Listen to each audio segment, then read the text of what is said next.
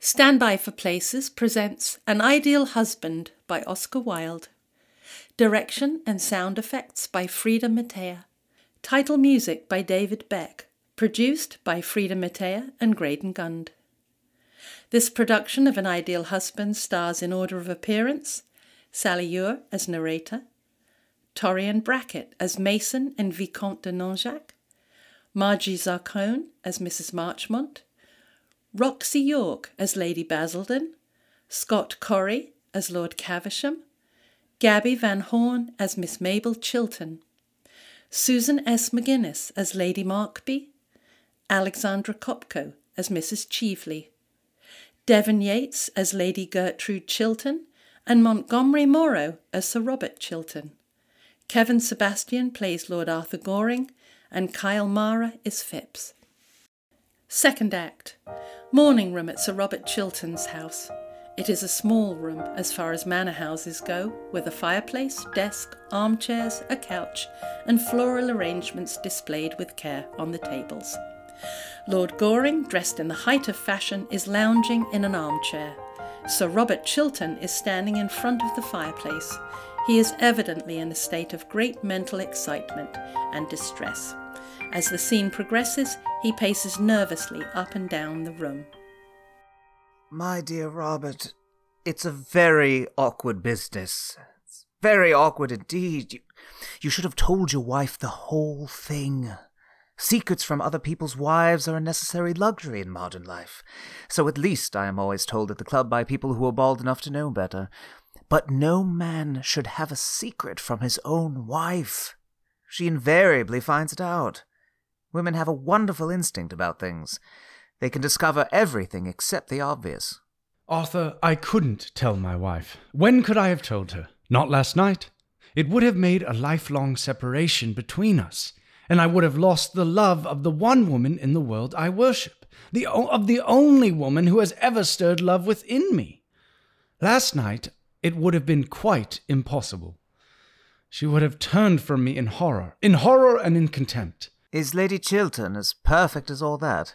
Yes, my wife is as perfect as all that. What a pity. I beg your pardon, my dear fellow. I didn't quite mean that. But if what you tell me is true, I should like to have a serious talk about life with Lady Chiltern. It would be quite useless. May I try? Yes, but nothing could make her alter her views. Well, at the worst, it would simply be a psychological experiment. All such experiments are terribly dangerous. Everything is dangerous, my dear fellow. If it wasn't so, life wouldn't be worth living. Well, I am bound to say that I think you should have told her years ago. When? When we were engaged? Do you think she would have married me if she had known that the origin of my fortune is such as it is, the basis of my career is such as it is, and that I had done a thing that I suppose most men would call shameful and dishonorable? Yes, most men would call it ugly names. There's no doubt of that. Men who every day do something of the same kind themselves. Men who, each one of them, have worse secrets in their own lives. That is the reason they are so pleased to find out other people's secrets. It distracts public attention from their own. And, after all, whom did I wrong by what I did? No one. Except yourself, Robert. Of course, I had private information about a certain transaction contemplated by the government of the day, and I acted on it. Private information is practically the source of every large modern fortune.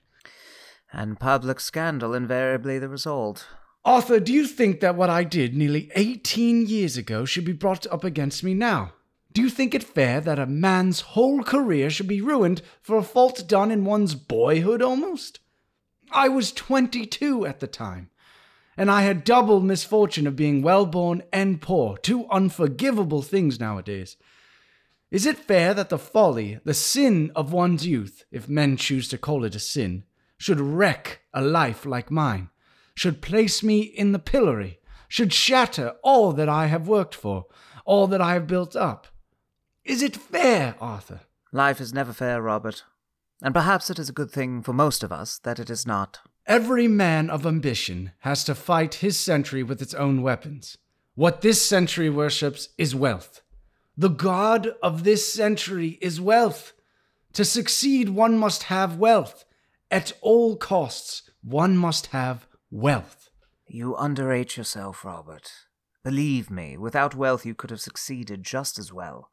When I was old, perhaps. When I had lost my passion for power, or could not use it. When I was tired, worn out, or disappointed. I wanted my success when I was young. Youth is the time for success. I couldn't wait. Well, you certainly have had your success while you are still young. No one in our day has had such a brilliant success. Undersecretary for Foreign Affairs at the age of forty.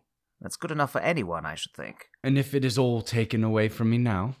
If I lose everything over a horrible scandal? If I am hounded from the public life? Robert, how could you have sold yourself for money? I did not sell myself for money. I bought success at a great price, that is all. Yes, you certainly paid a great price for it. But what first made you think of doing such a thing? Baron Arnheim. Another damned scoundrel. No. He was a man of a most subtle and refined intellect, a man of culture, charm, and distinction, one of the most intellectual men I have ever met. Ah, I prefer a gentlemanly fool any day. There is more to be said for stupidity than people imagine. Personally, I have a great admiration for stupidity. It is a sort of fellow feeling, I suppose. But how did he do it? Tell me the whole thing. Oh, one night after dinner at Lord Radley's, the Baron began talking about success in modern life as something that one could reduce to an absolutely definite science. With that wonderfully fascinating quiet voice of his, he expounded to us the most terrible of all philosophies, the philosophy of power. Preached to us the most marvelous of all gospels, the gospel of gold. I think he saw the effect it had produced on me, for some days afterwards he wrote and asked me to come see him. He was living then in Park Lane, in the house Lord Woolcombe has now. I remember so well how, with a strange smile on his pale, curved lips, he led me through his wonderful picture gallery, showed me his tapestries, his enamels, his jewels, his carved ivories, made me wonder at the strange loveliness of the luxury in which he lived. And then he told me that luxury was nothing but a background, a painted scene in a play, and that power, power over other men, power over the world, was the one thing worth having, the one supreme pleasure worth knowing, the one joy one never tired of, and that in our century only the rich possessed it. A thoroughly shallow creed. I didn't think so then. I don't think so now. Wealth has given me enormous power. It gave me at the very outset of my life freedom. And freedom is everything. You have never been poor, and never known what ambition is. You cannot understand what a wonderful chance the Baron gave me, such a chance as few men get. Fortunately for them, if one is to judge by results. But tell me definitely, how did the Baron finally persuade you to, well, to do what you did? When I was going away, he said to me that if I could ever give him any private information of real value, he would make me a very rich man. I was dazed at the prospect he held out to me, and my ambition and my desire for power were at that time boundless. Six weeks later, certain private documents passed through my hands. State documents? Yes. I had no idea that you, of all men in the world, could have been so weak, Robert, as to yield to such a temptation as Baron Arnheim held out to you. Weak? Oh, I am sick of hearing that phrase. Sick of using it about others. Weak? Do you really think, Arthur, that it is weakness that yields to temptation? I tell you that there are terrible temptations, that it requires strength, strength and courage to yield to. To stake all of one's life in a single moment, to risk everything on one throw. Whether the stake be power or pleasure, I care not. There is no weakness in that. There is a horrible, a terrible courage. I had that courage. I sat down the same afternoon and wrote Baron Arnheim the letter this woman now holds. He made three quarters of a million over the transaction. And you? I received from the Baron a hundred and ten thousand. You're worth more, Robert. No. That money gave me exactly what I wanted. Power over others. I went into the house immediately. The Baron advised me in finance from time to time. Before five years, I had almost trebled my fortune. Since then, everything that I have touched has turned out a success. In all things connected with money, I have had a luck so extraordinary that sometimes it has made me almost afraid. I remember having read somewhere in some strange book that when the gods wish to punish us, they answer our prayers. But tell me, Robert, did you never suffer any regret for what you had done? No. I felt that I had fought the sentry with its own weapons, and won. You thought you had won. I thought so. Arthur, do you despise me for what I have told you? I am very sorry for you, Robert. Very sorry indeed. I don't say that I had suffered any remorse. I didn't. Not remorse in the ordinary, rather silly sense of the word. But I have paid conscience money many times. I had a wild hope that I might disarm destiny. The sum Baron Arnheim gave me I have distributed twice over in public charities since then. In public charities? Dear me, what a lot of harm you must have done, Robert. Oh, don't say that, Arthur. Don't talk like that. Never mind what I say, Robert. I'm always saying what I shouldn't say. In fact, I usually say what I really think. A great mistake nowadays. It makes one so liable to be misunderstood. As regards this dreadful business, I will help you in whatever way I can. Of course, you know that. Thank you, Arthur, thank you. But what is to be done? What can be done? Well, the English can't stand a man who is always saying he is in the right, but they are very fond of a man who admits that he has been in the wrong. It is one of the best things in them. However, in your case, Robert, a confession would not do. The money, if you allow me to say so, is awkward. Besides, if you did make a clean breast of the whole affair, you would never be able to talk morality again. And in England, a man who can talk morality twice a week to a large, popular, immoral audience is quite over as a serious politician. There would be nothing left for him as a profession except botany or the church. The confession would be of no use. It would ruin you. It would ruin me. Arthur, the only thing for me to do now is to fight the thing out. I was waiting for you to say that, Robert. It is the only thing to do now. And you must begin by telling your wife the whole story. That I will not do. Robert, believe me, you are wrong. I couldn't do it. It would kill her love for me. And now, about this woman, this Missus Cheveley. How can I defend myself against her? You, you knew her before, Arthur, apparently. Yes. Did you know her well? So little that I got engaged to be married to her once when I was staying at the Tenbys. The affair lasted three days, nearly. Uh, why was it broken off? Oh, I forget. At least it makes no matter. By the way, have you tried her with money? She used to be confoundedly fond of money. I offered her any sum she wanted. She refused. Then the marvellous gospel of gold breaks down sometimes. The rich can't do everything after all. Not everything. I suppose you are right. Arthur, I feel that public disgrace is in store for me. I feel certain of it. I never knew what terror was before. I know it now. It is as if a hand of ice were laid upon one's heart. It is as if one's heart were beating itself to death in some empty hollow. Robert, you must fight her. You must fight her. But how? I can't tell you how at present. I've not the smallest idea. But everyone has some weak point. There is some flaw in each one of us. My father tells me that even I have faults. Perhaps I have. I don't know. In defending myself against Missus Cheveley, I have a right to use any weapon I can find, have I not? In your place, I don't think I should have the smallest scruple in doing so. She is thoroughly well able to take care of herself. Well, I shall send a cipher telegram to the embassy at Vienna to inquire if there is anything known against her. There may be some secret scandal she might be afraid of. Oh, I should fancy Missus Cheeveley is one of those very modern women of our time who find a new scandal as becoming as a new bonnet, and air them both in the park every afternoon at five thirty.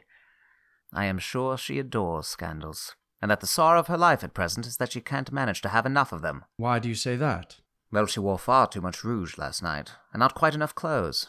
That is always a sign of despair in a woman. But it is worthwhile my wiring to Vienna, is it not? It is always worthwhile asking a question, though it is not always worthwhile answering one. Is Mister Trafford in his room? Yes, Sir Robert. Tell him to have this sent off in cipher at once. There must not be a moment's delay. Yes, Sir Robert. Oh, just give that back to me again. Thank you, Mason. That is all. She must have had some curious hold over Baron Arnheim. I wonder what it was. I wonder. I will fight her to the death, as long as my wife knows nothing. Or fight in any case. In any case. If my wife found out, there would be little left to fight for. Well, as soon as I hear from Vienna, I shall let you know the result. It is a chance, just a chance, but I believe in it. And as I fought the age with its own weapons, I will fight her with her weapons.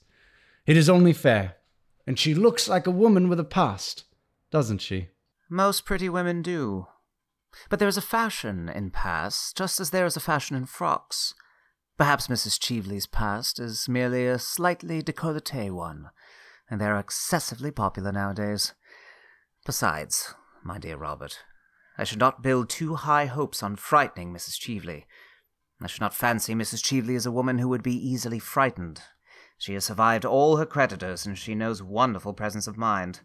Oh, I live on hopes now. I clutch at every chance. I feel like a man on a ship that is sinking. The water is round my feet, and the very air is bitter with storm. Hush! I hear my wife's voice. Good afternoon, Lord Goring. Good afternoon, Lady Chiltern. Have you been in the park? No, I have just come from a Women's Liberal Association where, by the way, Robert, your name was received with loud applause. Now I have come in to have my tea. You will wait and have some tea, won't you? I'll wait for a short time, thanks. I will be back in a moment. I'm only going to take my hat off. Oh, please don't. It is so pretty. One of the prettiest hats I ever saw. I hope the Women's Liberal Association received it with loud applause. We have much more important work to do than look at each other's bonnets, Lord Goring. Really? What sort of work? Oh, useful, delightful things. Factory acts, female inspectors, the Eight Hours Bill, the parliamentary franchise. Oh, everything, in fact, that you would find thoroughly uninteresting. And never bonnets. Never bonnets. Never. You have been a good friend to me, Arthur. A thoroughly good friend. I don't know that I have been able to do much for you, Robert, as yet. In fact, I have not been able to do anything for you, as far as I can see. I am thoroughly disappointed with myself. You have enabled me to tell the truth. That is something. The truth has always stifled me. Ah, the truth is a thing I get rid of as soon as possible. Bad habit, by the way. Makes one very unpopular at the club, with the older members. They call it being conceited. Perhaps it is. I would to God that I had been able to tell the truth, to live the truth. Ah, that is the great thing in life, to tell the truth. Ah, I'll see you again, Arthur, shan't I? Certainly, whenever you like. I'm going to look in the bachelor's ball tonight, unless I find something better to do. I'll come round tomorrow morning. If you should want me tonight, by any chance, send round a note to Curzon Street. Thank you. You are not going, Robert. I have some letters to write, dear. No, you work too hard, Robert. You seem never to think of yourself, and you are looking so tired. It is nothing, dear. Nothing. Do sit down, Lord Goring. I am so glad you have called. I want to talk to you about... well, not about bonnets or the Women's Liberal Association. You take far too much interest in the first subject and not nearly enough in the second. You want to talk to me about Missus Cheeveley? Yes, you have guessed it. After you left last night, I found out that what she had said was really true. Of course, I made Robert write her a letter at once, withdrawing his promise. So he gave me to understand. To have kept it would have been the first stain on a career that has been stainless always. Robert must be above reproach. He is not like other men. He cannot afford to do what other men do. Don't you agree with me? You're Robert's greatest friend. You are our greatest friend, Lord Goring. No one except myself knows Robert better than you do. He has no secrets from me. I don't think he has any from you. He certainly has no secrets from me. At least I don't think so. Then am I not right in my estimate of him? I know I'm right. But speak to me frankly. Quite frankly. Surely you have nothing to conceal, have you? Nothing. But, my dear Lady Chiltern, I think, if you will allow me to say so, that in practical life... Of which you know so little, Lord Goring. Of which I know nothing by experience, though I know something by observation. I think that in practical life there is something about success, actual success, that is a little unscrupulous. Something about ambition that is unscrupulous, always. Once a man has set his heart and soul on getting to a certain point, if he has to climb the crag, he climbs the crag. If he has to walk in the mire... Well? He walks in the mire. Of course, I'm only talking generally about life. I hope so. Why do you look at me so strangely, Lord Goring? Lady Chiltern, I have sometimes thought that perhaps you are a little hard in some of your views on life. I think that often you don't make sufficient allowances. In every nature there are elements of weakness, or worse than weakness. Supposing, for instance, that any public man, my father, or Lord Merton, or Robert, say, had years ago written some foolish letter to someone. What do you mean by foolish letter? A letter gravely compromising one's position. I'm only putting an imaginary case. Robert is as incapable of doing a foolish thing as he is of doing a wrong thing. Nobody is incapable of doing a foolish thing. Nobody is incapable of doing a wrong thing. Are you a pessimist?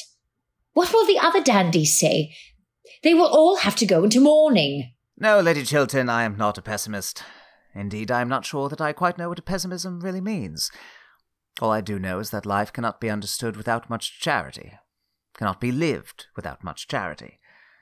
It is love, and not German philosophy, that is the true explanation of this world, whatever may be the explanation of the next. And if you are ever in trouble, Lady Chiltern, trust me absolutely, and I will help you in every way I can. If you ever want me, come to me for my assistance, and you shall have it. Come to me at once. Lord Goring, you are talking quite seriously. I don't think I've ever heard you talk seriously before. You must excuse me, Lady Chiltern. It won't occur again, if I can help it. But I like you to be serious. Dear Gertrude, don't say such a dreadful thing to Lord Goring. Seriousness would be very unbecoming to him. Good afternoon, Lord Goring. Pray be as trivial as you can. I should like to, Miss Mabel, but I am afraid I am a little out of practice this morning. And besides, I have to be going now. Just when I have come in. What dreadful manners you have. I am sure you were very badly brought up. I was. I wish I had brought you up. I am so sorry you didn't. It is too late now, I suppose. I am not so sure. Will you ride tomorrow morning? Yes, at ten. Don't forget. Oh, of course I shan't. By the way, Lady Chiltern, there is no list of your guests in the Morning Post of today. It has apparently been crowded out by the County Council or the Lambeth Conference or something equally boring. Can you let me have a list? I have a particular reason for asking you. I'm sure Mister Trafford will be able to give you one. Thanks so much. Tommy is the most useful person in London. And who is the most ornamental? I am. How clever of you to guess it. Goodbye, Lady Chiltern. You will remember what I said to you, won't you? Yes, but I don't know why you said it to me. I hardly know myself. Goodbye, Miss Mabel. I wish you were not going. I've had four wonderful adventures this morning. Four and a half, in fact. You might stop and listen to some of them. How very selfish of you to have four and a half. There won't be any left for me. I don't want you to have any. They would not be good for you. That is the first unkind thing you have ever said to me. How charmingly you said it. Ten tomorrow. Sharp. Quite sharp. But don't bring Mister Trafford. Of course I shan't bring Tommy Trafford. Tommy Trafford is in great disgrace. I'm delighted to hear it. Good day, Lady Chiltern. Miss Mabel. Lord Goring. Gertrude, I wish you would speak to Tommy Trafford. What has poor Mister Trafford done this time? Robert says he's the best secretary he has ever had. Well, Tommy has proposed to me again. Tommy really does nothing but propose to me. He proposed to me last night in the music room when I was quite unprotected, as there was an elaborate trio going on. I didn't dare to make the smallest repartee, I need hardly tell you. If I had, it would have stopped the music at once. Musical people are all so absurdly unreasonable. They always want one to be perfectly dumb at the very moment when one is longing to be absolutely deaf. Then he proposed to me in broad daylight this morning in front of that dreadful statue of Achilles. Really, the things that go on in front of that work of art are quite appalling. The police should interfere. At lunch, I saw by the glare in his eye that he was going to propose again, and I just managed to check him in time by assuring him that I was a bimetallist. Fortunately, I don't know what bimetallism means, and I don't believe anybody else does either, but the observation crushed Tommy for ten minutes. He looked quite shocked, and then Tommy is so annoying the way he proposes. If he proposed at the top of his voice, I should not mind so much. That might produce some effect on the public, but he does it in a horrid, confidential way. When Tommy wants to be romantic, he talks to one just like a doctor. I'm very fond of Tommy, but his methods of proposing are quite out of date. I wish, Gertrude, you would speak to him and tell him that once a week is quite often enough to propose to anyone, and that it should always be done in a manner that attracts some attention. Dear Mabel, don't talk like that. Besides, Robert thinks very highly of Mister Trafford. He believes he has a brilliant future before him. Oh, I wouldn't marry a man with a future before him for anything under the sun. Mabel! I know, dear. You married a man with a future, didn't you? But then Robert was a genius, and you have a noble, self-sacrificing character. You can stand geniuses. I have no character at all, and Robert is the only genius I could ever bear. As a rule, I think they are quite impossible. Geniuses talk so much, don't they? Such a bad habit. And they are always thinking about themselves when I want them to be thinking about me. I must go around now and rehearse at Lady Basildon's. You remember, we are having tableaux, don't you? The triumph of something. I don't know what. I hope it will be triumph of me. Only triumph I'm really interested at present. Oh, Gertrude, do you know who is coming to see you? That dreadful Missus Cheveley in a most lovely gown. Did you ask her? Missus Cheveley? Coming to see me? Impossible. I assure you she is coming upstairs as large as life and not nearly so natural. No, you need not wait, Mabel.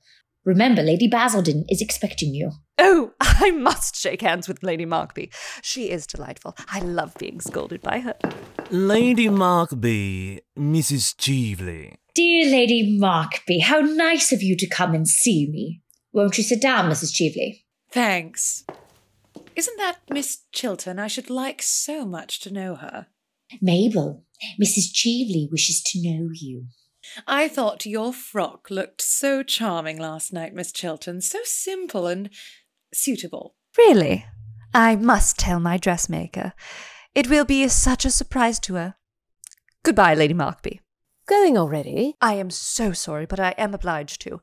I am just off to rehearsal. I have got to stand on my head in some tableau. O- on your head, child? Oh, I hope not. I believe it is most unhealthy. But it is for an excellent charity, in aid of the undeserving, the only people I am really interested in. I am the secretary, and Tommy Trafford is treasurer. And what is Lord Goring? Oh, Lord Goring is president. The post should suit him admirably, unless he has deteriorated since I knew him first. You are remarkably modern, Mabel. A little too modern, perhaps. Nothing is so dangerous as being too modern. One is apt to grow old-fashioned quite suddenly. I have known many instances of it. What a dreadful prospect. Oh, my dear, you need not be nervous. You will always be as pretty as possible. That is the best fashion there is, and the only fashion that England succeeds in setting. Thank you so much, Lady Markby, for England. And myself. Dear Gertrude, we just called to know if Missus Cheveley's diamond brooch had been found. Here? Yes, I missed it when I got back to Claridge's, and I thought I might possibly have dropped it here. I have heard nothing about it, but I will send for the butler and ask. Oh, pray don't trouble, Lady Chiltern. I dare say I lost it at the opera before we came on here. Ah, yes, I suppose it must have been at the opera. The fact is, we all scramble and jostle so much nowadays that I wonder we have anything at all left on us at the end of an evening. I know myself that when I'm coming back from the drawing room, I always feel as if I hadn't had a shred on me, except a small shred of decent reputation, just enough to prevent the lower classes from making painful observations through the windows of the carriage. The fact is that our society is terribly overpopulated. Really, someone should arrange a proper scheme of assisted emigration. It would do a great deal of good. I quite agree with you, Lady Markby. It is nearly six years since I have been in London for the season, and I must say society has become dreadfully mixed. One sees the oddest people everywhere. That is quite true, dear. But one needn't know them. I'm sure I don't know half the people who come into my house. Indeed, from all I hear, I shouldn't like to. What sort of brooch was it that you lost, Missus Cheveley? A diamond snake brooch with a ruby, a rather large ruby. I thought you said there was a sapphire on the head, dear. No, Lady Markby, a ruby. And very becoming, I'm quite sure.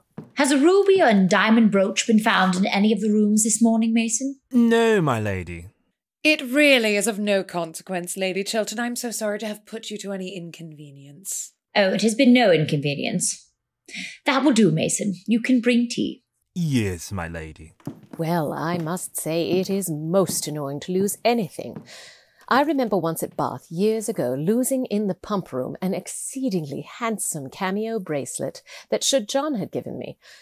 I don't think he's ever given me anything since, I'm sorry to say. He has sadly degenerated. Really, this horrid House of Commons quite ruins our husbands for us. I think the lower house is by far the greatest blow to a happy married life that there has been since that terrible thing called the higher education of women was invented. Ah, uh, it is heresy to say that in this house, Lady Markby. Robert is a great champion of the higher education of women, and so I am afraid am I. The higher education of men is what I should like to see. Men need it so sadly. Oh, they do, dear. But I'm afraid such a scheme would be quite unpractical. I don't think man has much capacity for development. He has got as far as he can, and that is not far, is it? With regard to women, well, dear Gertrude, you belong to the younger generation, and I am sure it is all right if you approve of it. In my time, of course, we were taught not to understand anything. That was the old system, and wonderfully interesting it was. I assure you that the amount of things I and my poor dear sister were taught not to understand was quite extraordinary. But modern women understand everything, I'm told. Except their husbands. That is the one thing the modern woman never understands. Well, and a very good thing too, dear, I must say. It might break up many a happy home if they did. Well, not yours, I hardly need say, Gertrude. You have married a pattern husband. I wish I could say as much for myself. But since Sir John has taken to attending the debates regularly, which he never used to do in the good old days, his language has become quite impossible. He always seems to think that he is addressing the House, and consequently whenever he discusses the state of the agricultural labourer, or the Welsh Church, or something quite improper of that kind, I am obliged to send all the servants out of the room. It is not pleasant to see one's own butler, who has been with one for twenty-three years, actually blushing at the sideboard, and the footmen making contortions in corners like persons in circuses. I assure you my life will be quite ruined unless they send John at once to the upper house. He won't take any interest in politics then, will he? Well, the House of Lords is so sensible. An assembly of gentlemen. But in his present state, Sir John really is a great trial. Why, this morning before breakfast was half over, he stood up on the hearthrug, put his hands in his pockets, and appealed to the country at the top of his voice. Well, I left the table as soon as I had my second cup of tea, I need hardly say. But this violent language could be heard all over the house. I trust, Gertrude, that Sir Robert is not like that. But I'm very much interested in politics, Lady Markby. I love to hear Robert talk about them. Well, I hope he is not as devoted to blue books as Sir John is. I don't think they can be quite improving reading for anyone. I have never read a blue book. I prefer books in yellow covers. Yellow is a gayer colour, is it not? I used to wear yellow a good deal in my early days, and would do so now if Sir John were not so painfully personal in his observations, and a man on the question of dress is always ridiculous, is he not? Oh, no, I think men are the only authorities on dress. Really? One wouldn't say so from the sort of hats they wear, would one? Thank you, Mason. You may place it here. May I give you some tea, Missus Cheveley? Thanks. Some tea, Lady Markby? No thanks, dear. The fact is, I have promised to go round for ten minutes to see poor Lady Brancaster, who's in a very great trouble. Her daughter, quite a well-brought-up girl too, has become actually engaged to be married to a curate in Shropshire. It is very sad, very sad indeed. I can't understand this modern mania for curates. In my time, we girls saw them, of course, running about the place like rabbits, but we never took any notice of them, I need hardly say. But I am told that nowadays country society is quite honeycombed with them. I think it most irreligious. And then the eldest son has quarrelled with his father, and it is said that when they meet at the club, Lord Brancaster always hides himself behind the money article in the Times. However, I believe that is quite a common occurrence nowadays, and that they have to take in extra copies of the Times at all the clubs in Saint James Street. There are so many sons who won't have anything to do with their fathers, and so many fathers who won't speak to their sons. I think myself it is very much to be regretted. So do I. Fathers have so much to learn from their sons nowadays. Really, dear, what? The art of living, the only really fine art we have produced in modern times. Oh, I am afraid Lord Brancaster knew a great deal about that, more than his poor wife ever did. You know Lady Brancaster, don't you, dear? Just slightly. She was staying at the Langton last autumn when we were there. Well, like all stout women, she looks the very picture of happiness, as no doubt you noticed, but there are many tragedies in her family. Besides this affair of the curate, why, her own sister, Missus Jekyll, had a most unhappy life. Through no fault of her own, I'm sorry to say. She ultimately was so broken-hearted that she went into a convent. No, I think it was decorative art needlework she took up. I know she had lost all sense of pleasure in life. And now, Gertrude, if you will allow me, I shall leave Missus Cheveley in your charge and call back for her in a quarter of an hour. Or perhaps, dear Missus Cheveley, you wouldn't mind waiting in the carriage while I am with Lady Brancaster, as I intend it to be a visit of condolence. I shan't stay long.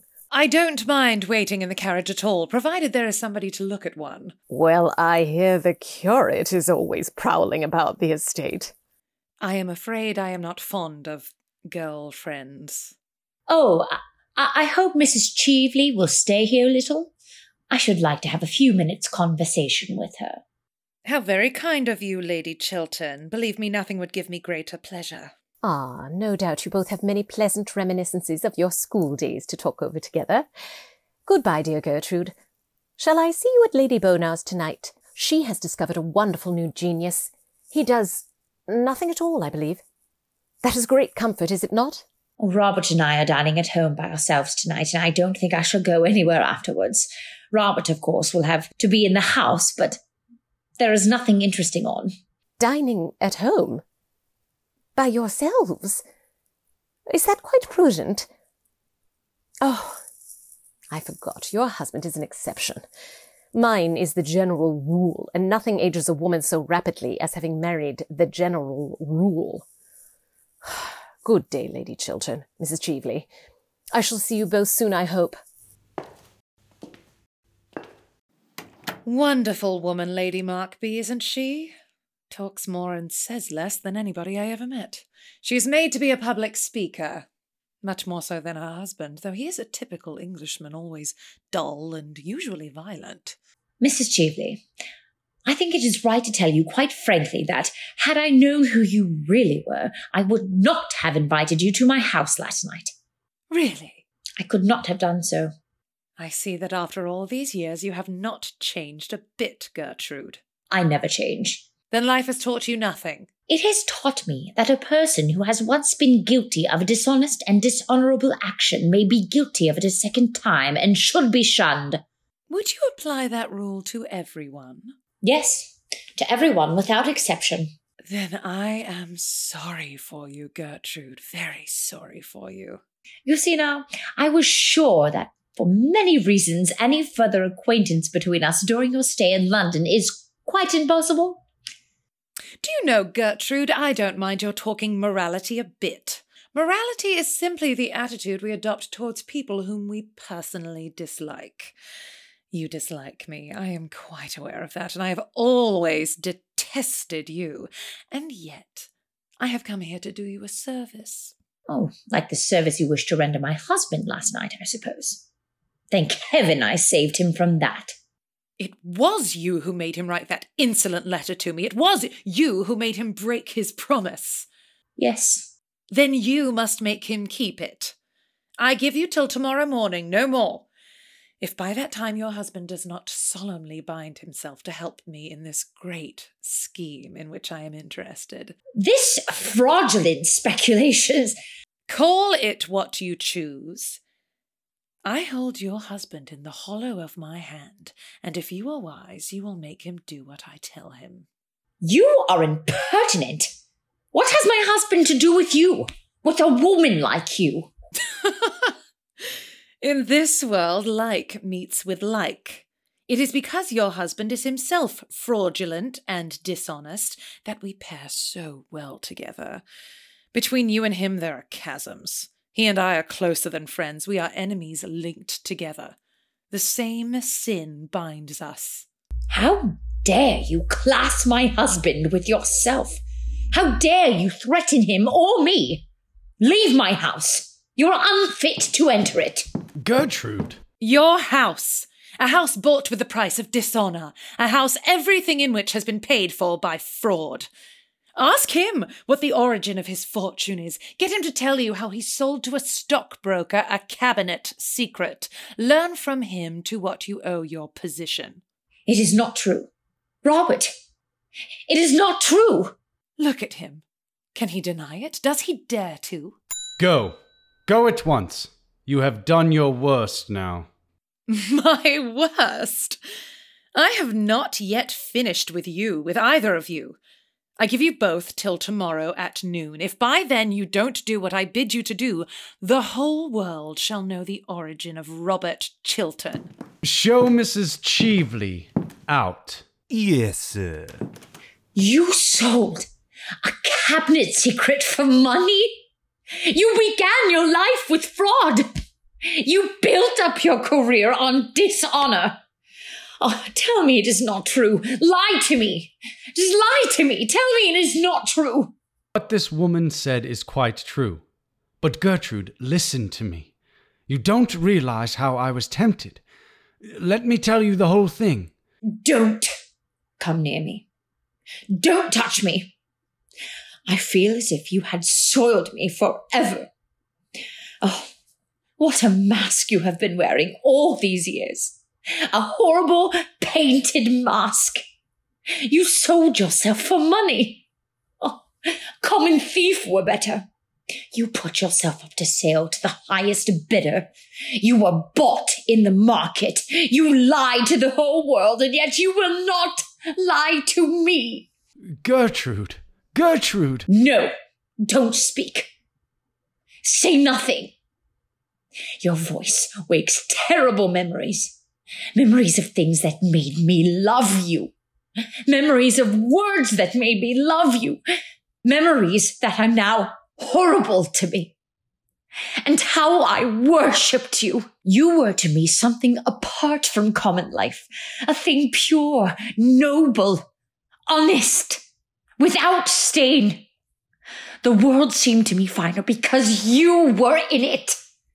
And goodness, more real because you lived. And now, oh, when I think that I made a man like you my ideal, the ideal of my life. There was your mistake. There was your error.